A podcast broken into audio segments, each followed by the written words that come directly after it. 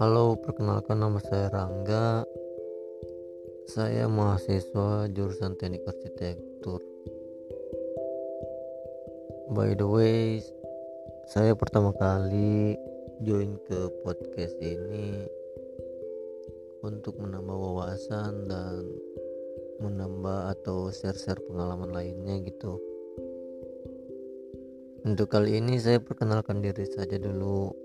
Semoga ke depannya saya bisa membuat podcast dan didengarkan banyak orang.